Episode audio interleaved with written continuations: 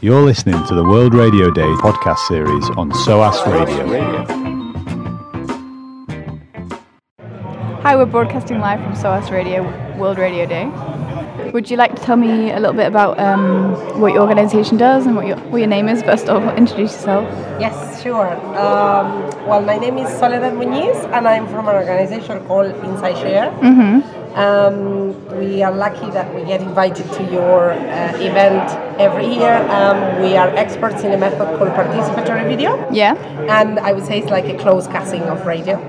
Okay. uh, in the sense that um, we create a space for people to represent themselves and talk for themselves.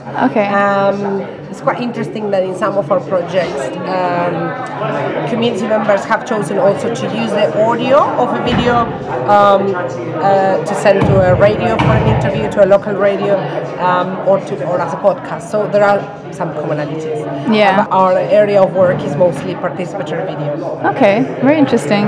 Um, so, why do you think uh, sports and media is important? Uh, well, I think personally, in all the projects, we got engaged using participatory video in sports. Um, we witnessed how our partners, uh, the organizations doing the Sports for Change programming or, or sports programming to attain peace building, uh, how um, those processes when, were creating a safe space, first Yeah. of all, and second, uh, a meaningful space for well-being for young people. Yeah. Um, in some of the work we've uh, supported in the UK, for example, um, uh, some years ago uh, it was called the Sports Action Zone in London, uh, supporting young people to um, play sports and be out outside of streets and, and, and into trouble, I would say.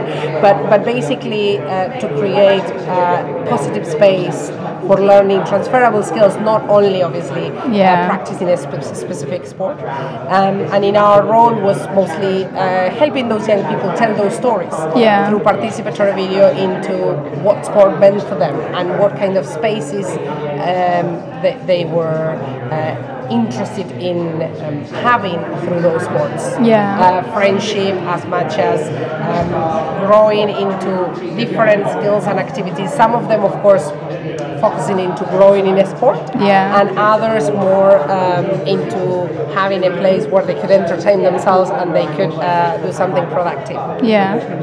Do you feel that um, gender is a sort of barrier in that, like in their access to sports and? Um, I think definitely, like in many other aspects, um, in, depending on, on, on culture and, and the context in the world, is different. But I would say there are uh, some areas where you will find more access um, to sports for both women and, and men, uh, or boys and girls, and in other contexts where that's more complex. Yeah. Uh, a couple of years ago, we um, supported a campaign uh, in Casablanca where uh, women were um, running in the streets uh, for the first time, many of them, and creating a campaign awareness around uh, being able to do sports in public spaces. And they use participatory to document that day and to use it in their campaigning, but particularly um, to attend those rights in that context. But I would say in, in lots of parts of the world, uh, not everywhere um, women have that capacity or that space Yeah. to be able to use, um, you know, uh, public places for, for doing their sports. Yeah. Okay. Well, thank you very much for telling us about your That's fine, and thanks for the invitation. Thank you for coming. Bye.